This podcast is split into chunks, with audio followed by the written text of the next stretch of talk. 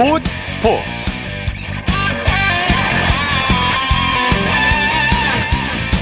여러분 안녕하십니까? 아나운서 이창진입니다. 월드 베이스볼 클래식 예선리그에서 한국 야구 대표팀이 2연패를 당하면서 8강 진출에 적신호가 켜졌습니다.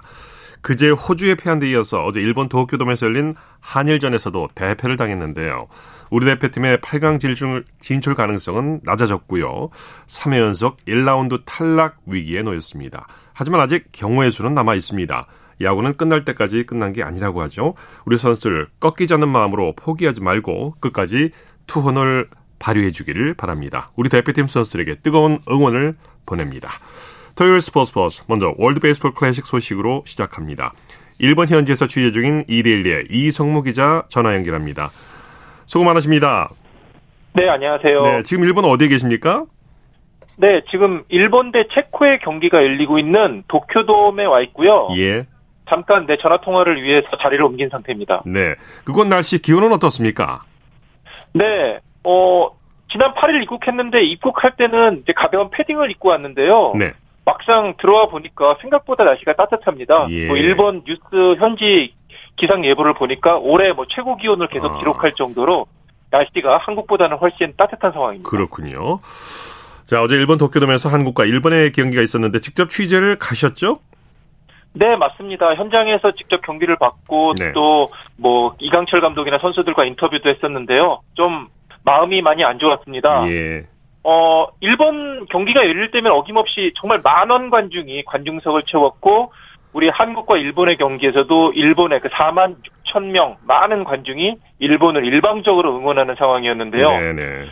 어, 참 우리나라 선수들이 그런 어려운 상황에서 최선을 다했습니다만은 네네. 그래도 제 실력을 발휘하지 못한 것 같아서 그래서 더 좀 아쉽다는 생각이 들었고 좀 많이 안타까웠습니다. 네, 13대 4 그야말로 완패를 당했는데 이 완패의 가장 큰 이유가 뭐라고 생각하십니까?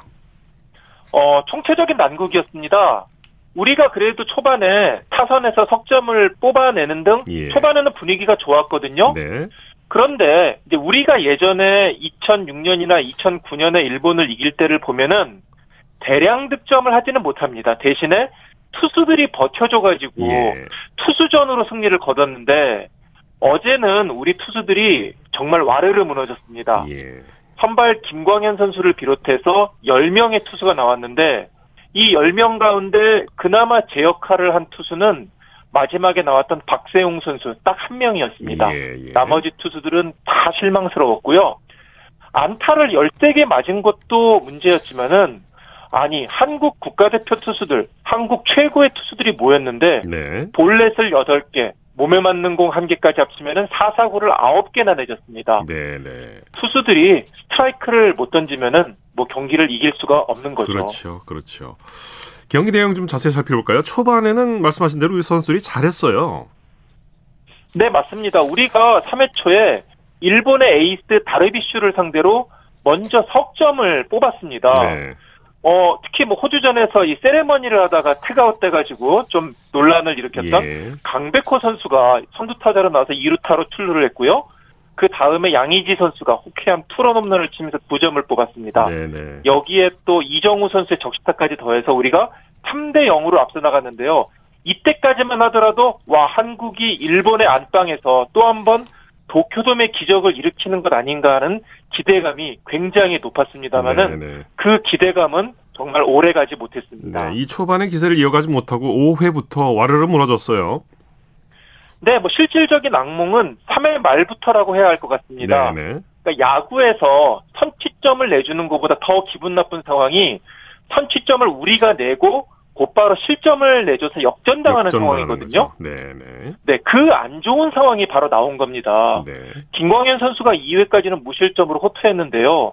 3회 초에 갑자기 난조에 빠지면서 결국 3회 말에 난조에 빠지면서 결국 넉 점을 내주게 됩니다. 네. 그런데 많은 분들이 이제 그 얘기를 하시더라고요. 김광현 선수가 연속으로 볼넷을 내줬을 때 왜 바로 교체하지 않았느냐, 네, 왜 네. 두 점을 줄 때까지 놔뒀느냐 그런 얘기를 하시는데 이강철 감독도 이 부분을 알고 있었습니다. 하지만 네. 고민이 있었던 거죠. 구원 투수들의 컨디션이 다 안 좋다 보니까 김광현 선수보다 나은 투수를 찾기가 어려웠던 겁니다. 네, 그래서 최대한 김광현 선수로 끌고 가려고 했는데 그것이 오히려 더 패착이 된 거라고 할 수 있겠습니다. 네네. 뭐 전력도 전력이지만 이 강행군도 패배의 요인 중 하나라고 할 수 있지 않을까요? 네, 어. 뭐 다른 팀들도 마찬가지겠습니다만, 네. 네, 좀 모든 무슨 얘기를 하던 간에 핑계고 결과론이겠지만은 네. 우리나라 입장에서는 그 부분도 좀 영향을 미쳤다고 볼 수 있겠습니다. 네. 우리나라가 2월 14일 미국 애리조나 투손에서 대표팀이 소집을 했고요. 그리고 미국에서 3주가량 훈련을 하다가 이제 한국에 들어왔고 그리고 이제 일본으로 들어갔는데요. 어, 미국에서 이 날씨 때문에 훈련을 제대로 하기가 어려웠어요. 예. 그러니까 애리조나가 따뜻하고 겨울에도 따뜻하고 비가 내리지 않기 때문에 전지훈련지로 각광을 받는 곳인데 이번에는 기상 이변 때문에 선수들이 굉장히 훈련하는데 어려움을 겪었습니다. 네네. 평가전도 취소되고 이제 그런 과정이 선수들의 컨디션을 컨디션에도 상당히 영향을 미쳤다고 볼 수 있겠고요. 네. 어 그래서 결국 100% 컨디션을 끌어올리지 못한 상황에서 이번 대회에 참가를 했고 특히 투수 쪽에서 문제가 생긴 겁니다. 네. 하지만 뭐 다 결과론이고 핑계라고밖에 얘기할 수 없을 거고요. 네. 그런 상황에서 선수들이 어쨌든 최선을 다했으면 다했으면 좋았겠지만은 결과는 좋지 못했다는 생각이 듭니다. 네, 일본이 뭐 역대 최강이라고 평가를 받고 있습니다만은 생각보다 일본하고 전력 차이가 나는 것 같더라고요. 네, 맞습니다. 어, 이제는 우리가 일본의 라이벌이다 이렇게 얘기하기는 조금 어렵다는 생각이 들었고요. 네. 호주에게 우리가 역전패를 당할 때는 굉장히 충격적이었습니다. 네. 우리가 호주에게도 지는구나 이렇게 생각을 했었고 그리고 어제 일본에게 어 4대 13으로 9점 차로 패했을 때는 좀 많이 처참했습니다. 좌절감이 네, 네. 들었고요. 네. 아 일본과 이렇게 실력 차이가 많이 벌어졌구나. 이제는 우리가 일본의 상대가 되지 않는구나. 이런 생각이 많이 들었습니다. 네, 특히 네. 중반 이후에 우리 투수들이 나오는 족족 일본 타자들에게 안타를 맞고 볼넷을 내주고 이런 모습을 보면서 아, 일본과 한국의 격차는 이제 많이 벌어졌다. 이런 생각이 많이 들었습니다. 네. 이 우리나라 한국의 연이은 참패 외신들 반응은 어땠는지 궁금하네요. 그렇습니다. MLB.com 메이저리그 공식 홈페이지에서는 이 한국 대표팀의 일본전 대패 원인을 허약한 투수진에서 찾았는데요. 네. 이렇게 표현했습니다. 굉장히 좀 냉혹한 평가를 내렸습니다. 한국이 10명의 투수를 투입했지만 일본 타선을 막을 수 있는 선수는 아무도 없었다. 그 어떤 직구 변화구로도 일본 타자들을 제압하지 못했다.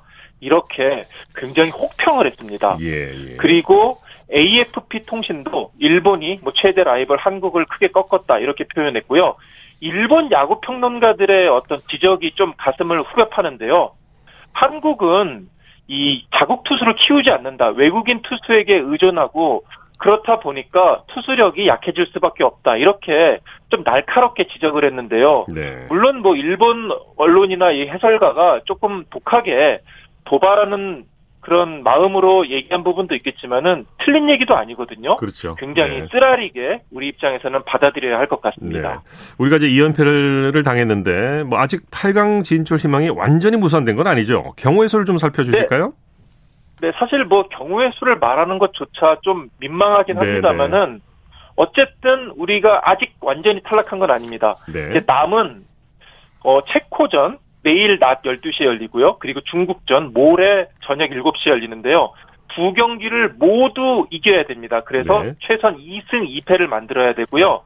그리고 이제 일본이 전승을 한다는 가정하에 체코가 호주를 이겨준다면은 우리나라, 체코, 호주가 세 팀이 2승 2패 동률이 될 수가 있거든요. 네, 네. 그러면은 세 팀 가운데 실점이 가장 적은 팀이 이 높은 순위에 올라가게 됩니다. 네. 물론 우리가 호주와 이 일본에게 많은 실점을 했기 때문에 이것도 불리하긴 합니다만 어쨌든 이 남은 경기에서 우리는 최소한 이 실점을 줄이고요. 그리고 다른 팀 경기, 특히 체코와 호주의 경기를 유심히 지켜볼 필요가 있을 것 같습니다. 내일 이제 체코와 3차전을 하게 되는데 체코의 전력이 생각보다 만만치 않다고 하죠? 이 체코가 조금 특이한 팀이에요. 네. 이 체코는 프로 리그가 없습니다. 대신에 이제 세미 프로 형태로 리그가 운영되는데 그렇군요. 그러니까 야구 선수로 밥 벌어먹는 선수가 없어요. 음. 그럼 어떤 선수가 나오느냐? 다 직업이 있는 선수들입니다. 예. 뭐 부동산 중개인, 영업사원, 뭐. 소방관, 선생님 이런 평소에는 본업을 하다가 저녁에 또는 주말에 이렇게 야구를 하는 사람들인데 네. 그 팀이 나와서 지금 굉장히 잘하고 있습니다. 네. 중국과의 첫 경기에서 또 역전승을 거두기도 했었고 만만치 않은 전력이거든요. 말하자면 직장인 야구팀이네요. 그러니까. 그렇습니다. 직장인 네. 야구팀인데 우리나라와 좀 상대를 해야 되는데 네. 우리가 지금 확실하게 승리를 장담할 수 없다는 것이 굉장히 안타까운 일이라 할 수 있겠습니다. 네. 자, 내일 그 경기 일정 다시 한번 말씀해 주시고 관전 포인트를 좀 짚어 주시죠. 네, 내일 낮 12시에 우리나라와 체코의 경기가 열리는데요. 우리나라로서는 무조건 이겨야 되는 경기고요. 다만 조금 걱정되는 것은 사실 체코전 선발 투수로 어 박세웅 선수, 우한 박세웅 선수가 유력하게 거론이 됐는데 박세웅 선수가 일본전에 마지막에 등판을 했어요. 네. 과연 예정대로 박세웅 선수가 선발 투수로 나올지 아니면은 다른 선수들이 서- 선수가 나올지 좀 지켜볼 필요가 있겠고요. 네. 무엇보다 어, 또 컨디션이 굉장히 떨어졌던 우리 투수들이 하루 휴식을 취했는데 오늘 얼마나 컨디션이 올라올지 이것도 굉장히 중요한 관전 포인트라고 할 수 있겠습니다. 네, 소식 고맙습니다. 계속 소개해 주시고요. 고맙습니다. 네, 감사합니다. WBC, WBC 리포트 이데일리의 이성무 기자였습니다.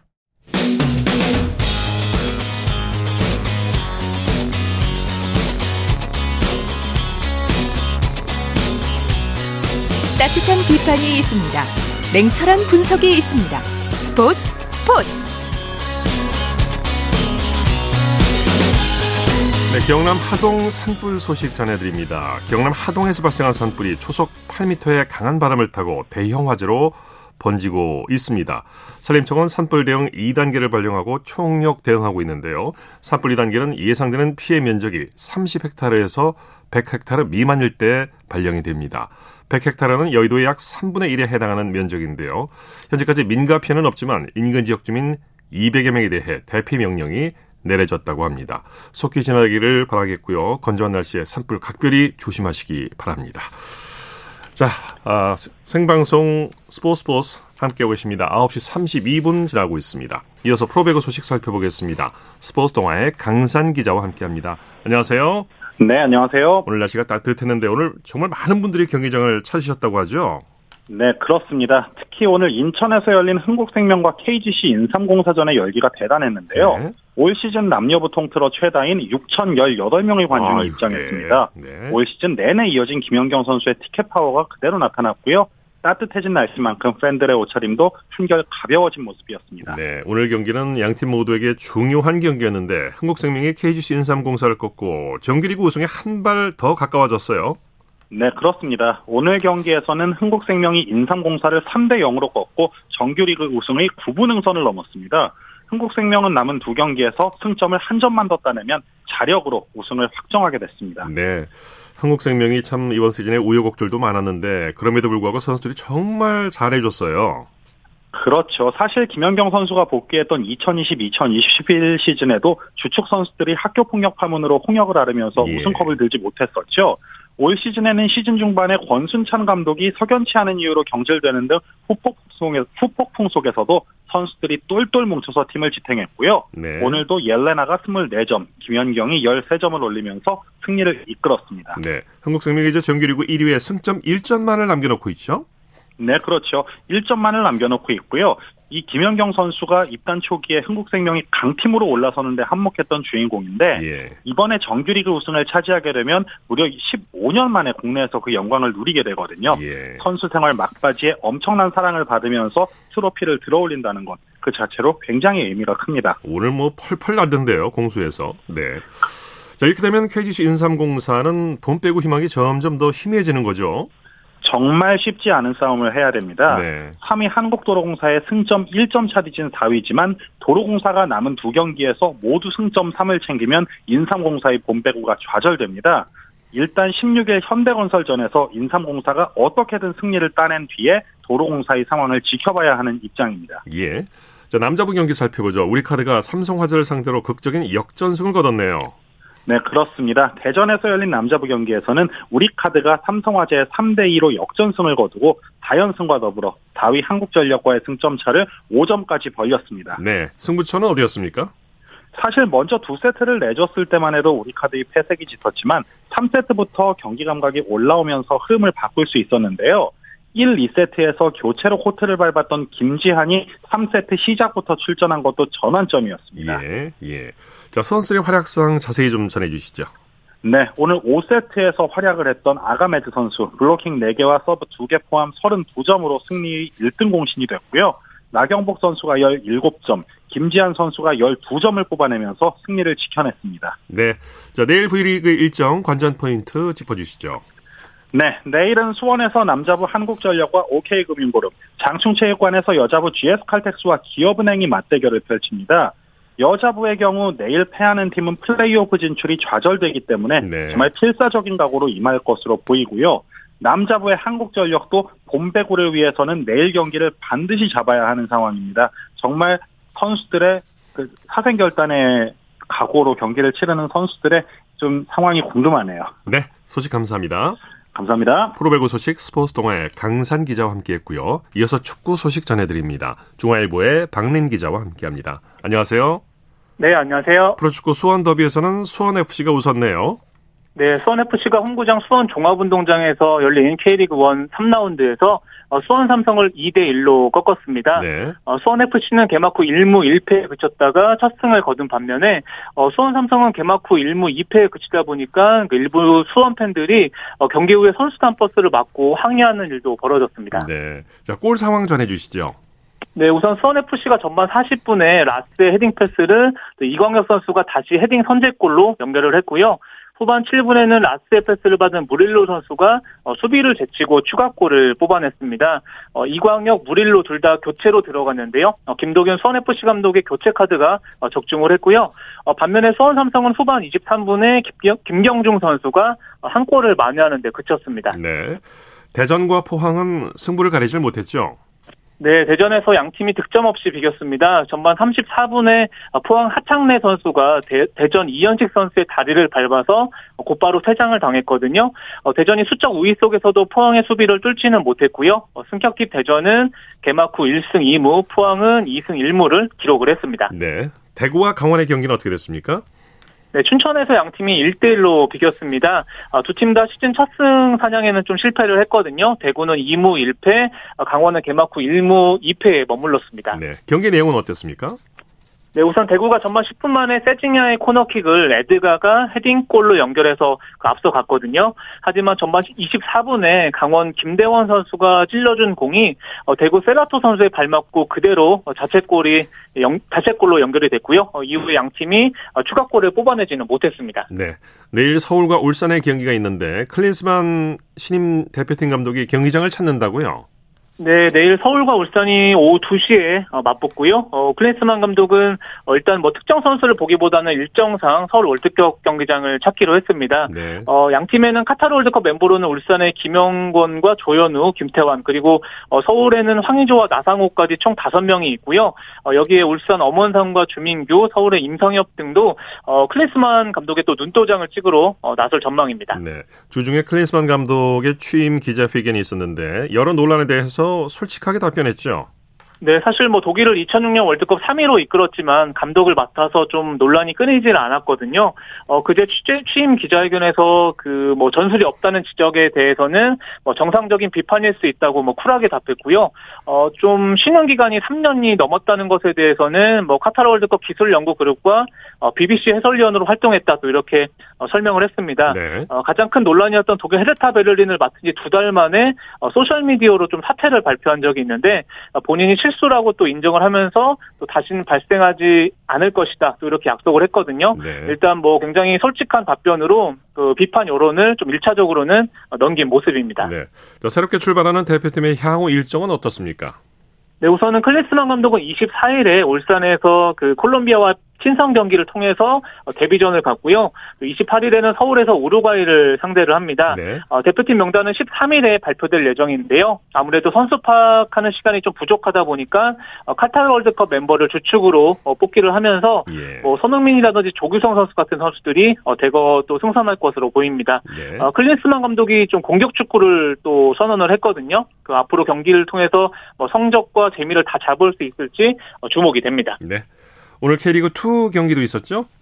네, 전남이 원정에서 서울 이랜드를 1대 0으로 꺾었는데요. 어, 발디비아 선수가 결승골을 터뜨렸고요. 어, 경남과 김포는 득점 없이 비겼고 청주와 부산은 1대 1 무승부를 기록을 했습니다. 네. 자, 토트넘의 손흥민 선수는 오늘 밤에 경기를 앞두고 있죠? 네, 약 2시간 20분 됩니다. 한국 시간으로 오늘 밤 자정이고요. 토트넘이 노팅엄 포레스트와 프리미어리그 홈 경기를 치릅니다. 아, 토트넘이 현재 4위지만 또 5위 리버풀의 승점 3점 차로 쫓기고 있는 상황이고요. 네. 어, 손흥민 선수가 최근 4경기 연속 골이 없거든요. 뭐 그래도 14위 노팅엄이 어, 리그 최다 실점 2위 팀인 만큼 뭐 손흥민 선수의 또 리그 6호 골이자 또 시즌 10호 골을 또 기대해봐도 좋을 것 같습니다. 네, 토트넘은 최근에 분위기가 최악이에요. 네, 맞습니다. 뭐 FA컵 16강에서 졌고요. 리그에서는 울버햄튼한테 패였고 또 주중에는 유럽 챔피언스리그 16강에서 AC 밀란에 밀려서 탈락을 했습니다. 아, 여기에 공격수 히샬리송 선수가 또 벤치 행에 또 공개 불만을 터뜨렸다가 아, 콘테 감독에게 사과하는 일도 있었고요. 또 네. 콘테 감독 사임설까지 돌고 있거든요. 어, 오늘 밤 경기를 통해서 또 반전을 마련할 수 있을지는 어, 지켜봐야 될 것 같습니다. 네. 맨체스터 유나이티드의 레시퍼드가 프리미어리그 이달의 선수에 선정이 됐네요.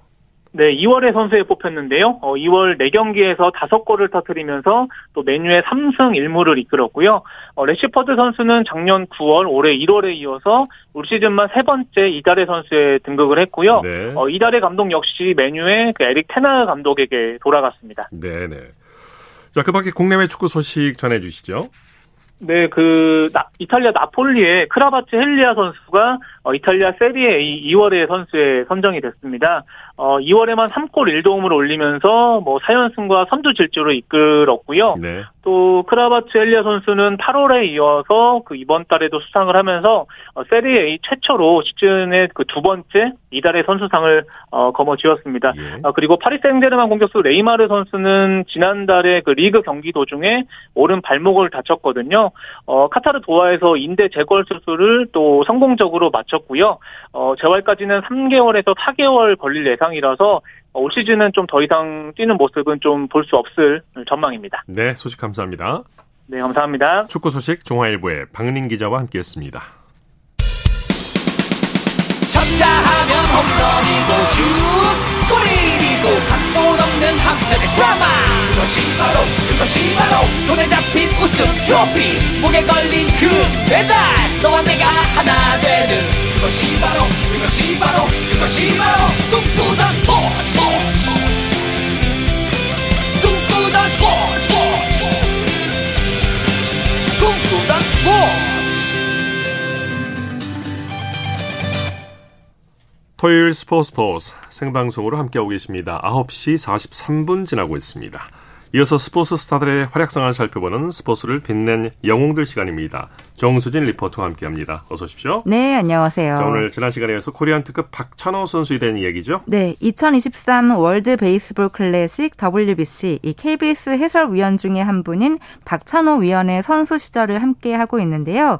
지난 시간에 98 방콕 아시안 게임 결승전 한국과 일본과의 경기에서 일본을 누르고 금메달을 차지했다는 내용 네. 전해드렸습니다. 네네. 아 어제 이렇게 승리 소식을 들었다면 너무나 좋았겠지만 네. 아쉽게도 크게 패하고 말았죠. 네, 네. 박찬호 해설위원도 투수들이 긍정적이고 편안한 루틴을 제대로 잡지 못했다 이렇게 안타까움을 드러냈는데 네. 선배로서도 느낀 게 많았을 것 같아요. 그렇죠. 자 오늘 박찬호 선수에 대한 이야기를 조금 더 해보죠. 네.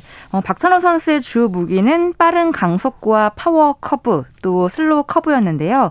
박찬호 선수의 커브는 2000 시즌과 2001 시즌 2년 연속으로 메이저리그 단장과 감독들이 선정한 최고의 커브 부문 3위를 그렇죠. 차지할 정도였습니다. 그 낙차 큰 커브 네. 아주 인상적이죠. 그렇죠. 네. 그래서 2000 시즌에는 18승을 2001년도에는 메이저리그 입성한 지 7년 만에 올스타에 선정되기도 했는데요.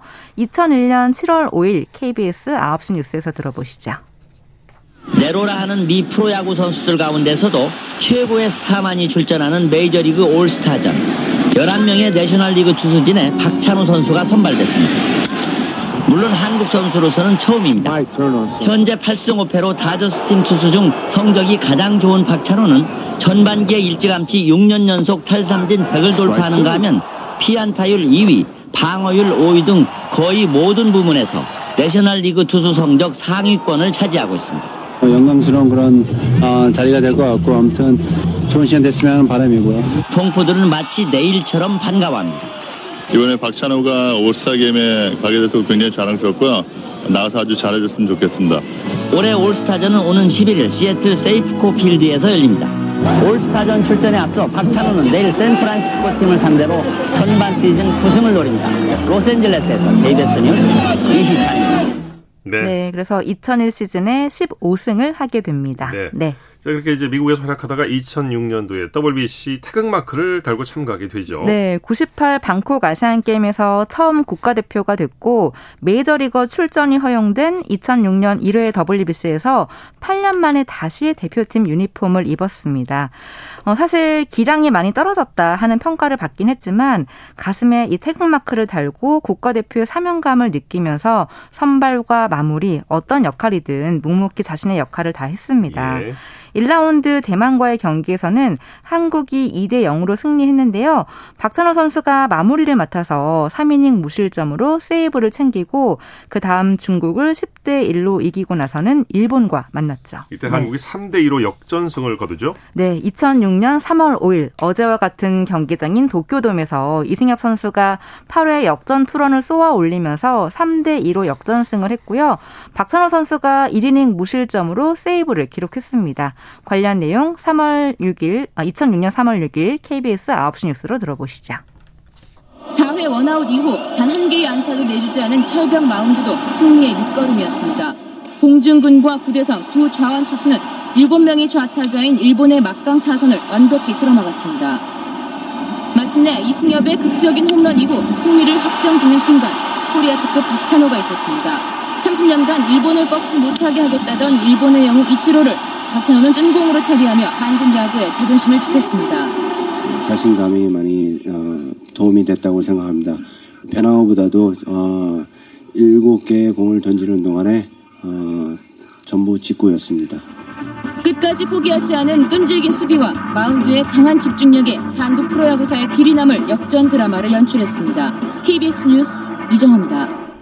네, 예. 그렇게 1라운드에서 1위를 하고 2라운드 멕시코와의 경기에서는 1대 2로 이겼는데요. 이때도 박찬호 선수가 1이닝 무실점으로 세이브를 챙깁니다. 이후 미국을 3대 7로 누르고 그 다음에 또 일본을 만났죠. 이때도 한국이 이겼죠. 네, 2대 1로 승리를 했는데요. 사실 박찬호 선수가 줄곧 마무리로 활약을 하다가 선발로 나와서 5이닝 무실점으로 잘 막았고 8회에 이종범 선수가 1사 2 3루에서 좌중간 2루타를 터뜨리며 결승 타이자 2타점을 기록합니다. 네. 그렇게 일본을 꺾고 4강에 진출했는데 관련 내용을 2006년 3월 16일 KBS 9시 뉴스에서 들어보시죠. 한국 야구사를 다시 쓴 선봉에는 눈부신 활약을 펼친 해외파가 있었습니다. 오늘도 박찬호는 기대 이상으로 제 몫을 다했습니다. 신병일 기자가 보도합니다. 즐거운 마무리로 활약하다가 선발 투수로 처음 출격한 박찬호. 박찬호는 소력을 벼르고 나온 일본 타자들을 5이닝 무실점으로 요리하며 메이저리그 13년차의 위력을 과시했습니다. 야구 종주국 미국의 태극기를 꽂으며 유일하게 6전 전승으로 4강 진출. 박찬호와 서재훈, 김병현, 구대성 등 해외파 투수들은 황금 개투지를 이루며 팀 방어율 1.33의 짠물 투구로 상대 팀들을 무력화시켰습니다. 특히 선발과 마무리를 오간 박찬호의 역투는 미국 언론의 평가를 다시 호의적으로 바꿔놓았습니다.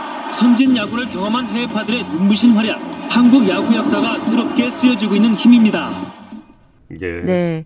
야구 종주국 미국의 태극기를 꽂으며 6전 전승으로 4강 진출을 했지만 다시 일본과의 대결에서는 6대 0으로 지면서 첫 WBC에서 3위를 합니다. 예. 아, 특히 박찬호 선수는 2006 WBC에서 안정적인 투구를 했기 때문에요. CBS 스포츠 라인이 선정한 올 시즌, 즉 2006 시즌 주목할 만한 선발 투수에 뽑히기도 했습니다. 네, 이후 네. 2009년 WBC에는 참가하지 못했죠. 네, 2007년 대만에서 열린 아시아 야구 선수권 대회가 세 번째이자 마지막 국가대표로 참가한 대회가 됐고요. 2009년 1월 제2회 WBC를 앞두고 국가대표 은퇴 기자회견을 가졌습니다. 네. 선수 은퇴 기자회견이 아니라 국가대표 은퇴 기자회견이었지만 눈물을 흘렸는데요. 그 숫자 61이 박힌 자신의 필라델피아 유니폼을 가리키면서 태극마크가 붙어 있다고 생각을 하면서 뛰겠다고 흐느꼈습니다. 예. 박찬호 선수에게 국가대표가 어떤 의미였는지 그 진심을 알게 해주는 눈물이 아닌가 싶어요. 네. 네. 이후 행보는 어땠습니까? 네.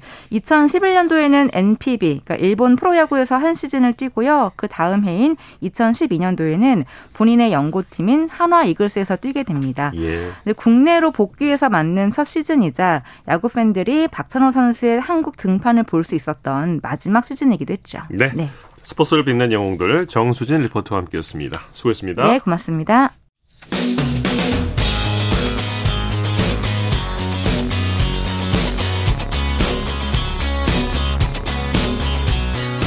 따뜻한 비판이 있습니다. 냉철한 분석이 있습니다. 스포츠 스포츠.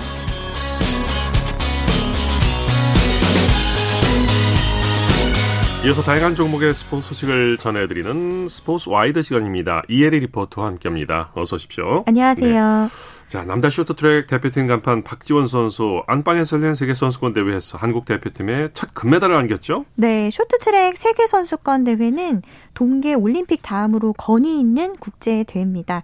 국내에서 열린 건 지난 2016년 서울 대회 이후 7년 만인데요. 박지원 선수가 오늘 서울 목동 아이스링크에서 열린 KB금융 국제 빙상경기 연맹 세계 쇼트트랙 선수권 대회 남자 1500m에서 2분 17초 792의 기록으로 우승했습니다. 예. 이 박지원 선수는 선두에서 레이스를 시작을 했고요. 계속해서 속력을 올리면서 레이스를 끌고 갔는데 어, 경기 내내 한 번도 박지원 선수가 1위 자리를 놓치지 않았고 그대로 결승선을 통과하면서 금메달을 목에 걸었습니다. 예. 그리고 어, 여자 쇼트트랙 간판 최민정 선수 같은 대회 1500m에서 은메달을 따냈어요. 네, 우리나라 여자 쇼트트랙 최민정 선수가 오늘 여자 1500m 결승에서 2분 31초 448의 기록으로 준우승을 했습니다. 예. 1위는 네덜란드의 스위팅 선수인데요. 이 최민정 선수는 마지막 세 바퀴를 남기고 승부수를 던지면서 역전을 노렸지만 스위팅을 제치지 못하면서 아쉽게 두 번째로 결승선을 끊었습니다. 예. 예. 한편 최민정 선수는 이후 열린 여자 500m 준준 결승에서 레이스 도중에 이탈리아 베티 키아라와 충돌하면서 추가 메달 획득에는 실패했습니다. 네. 자, 남녀 쇼트트랙 대표팀이 계주에서도 동반 결승 진출을 했어요. 네, 최민정과 김건희, 김길리, 심석희 선수로 구성된 여자 대표팀이 오늘 여자 3000m 계주 준결승 2조 경기에 출전해서요. 4분 9초 268로 1위에 올랐습니다. 네. 어, 여자 대표팀은 대회 마지막 날인 내일 결승에서 네덜란드와 캐나다, 이탈리아와 금메달을 다투고요.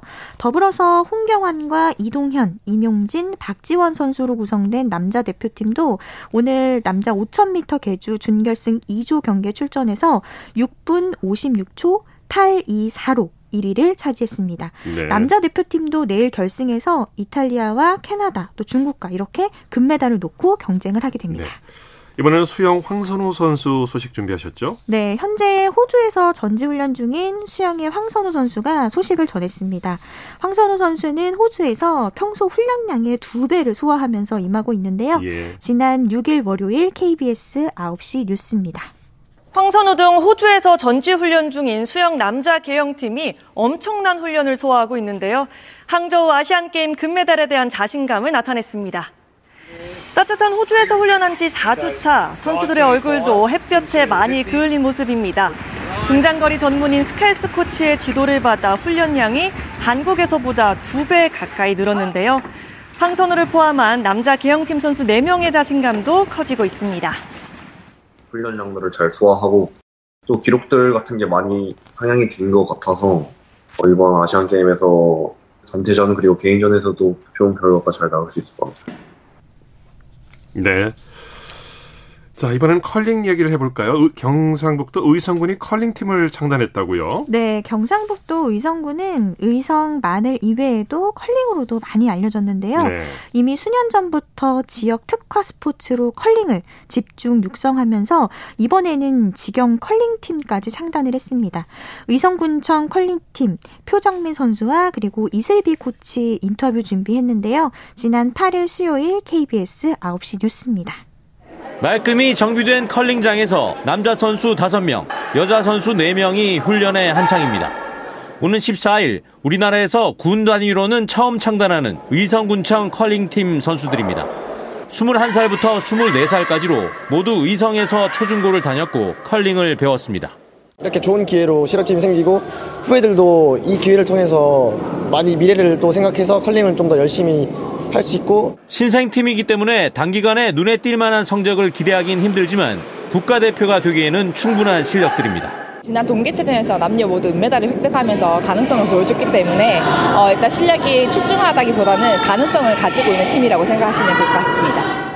의성은 지난 2006년 국내 최초로 실내 컬링장을 개장한 데 이어 지난 2020년 두 개 시트를 늘린 신관을 열어 국내외 컬링인들의 주목을 받았습니다. 또 의성 출신 팀 킴이 올림픽에서 눈부신 성과를 내면서 컬링의 고장으로 명성이 높아졌습니다. 의성구청 컬링팀 창단은 최고의 인프라에다 인력 양성까지 더해 의성을 명실상부한 대한민국 컬링의 메카로 만들겠다는 의지의 일환입니다. 의성군은 또 내년에 세계 선수권 대회를 의성에서 열 수 있도록 유치전에 나설 예정입니다. KBS 뉴스 광규준입니다.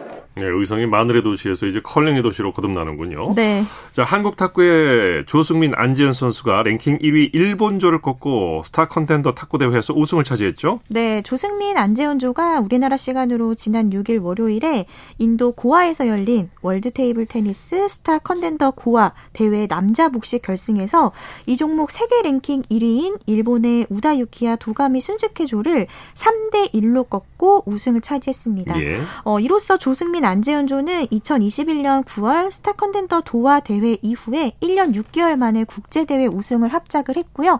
한편 혼합 복식에서 장우진, 전지희조가 우승을 또 했습니다. 네. 다만 남녀 단식에서는 한국 선수 중에 한 명도 4강에 오르지는 못했습니다. 네, 스포츠와이드 이혜리 리포터와 함께했습니다. 수고했습니다. 네, 고맙습니다. 스포츠 단신 전해드립니다. 첫 남자 메이저 프로 볼링 대회가 경기 화성시 마인드 볼링 경기장에서 열립니다. MKHC컵 프로볼링 대회에 한국 프로볼링협회 소속 선수 400여 명이 참가합니다. 스포츠 스포츠 오늘 준비한 소식은 여기까지고요. 내일도 풍성한 스포츠 소식으로 찾아뵙겠습니다. 함께해 주신 여러분 고맙습니다. 지금까지 아나운서 이창진이었습니다. 스포츠 스포츠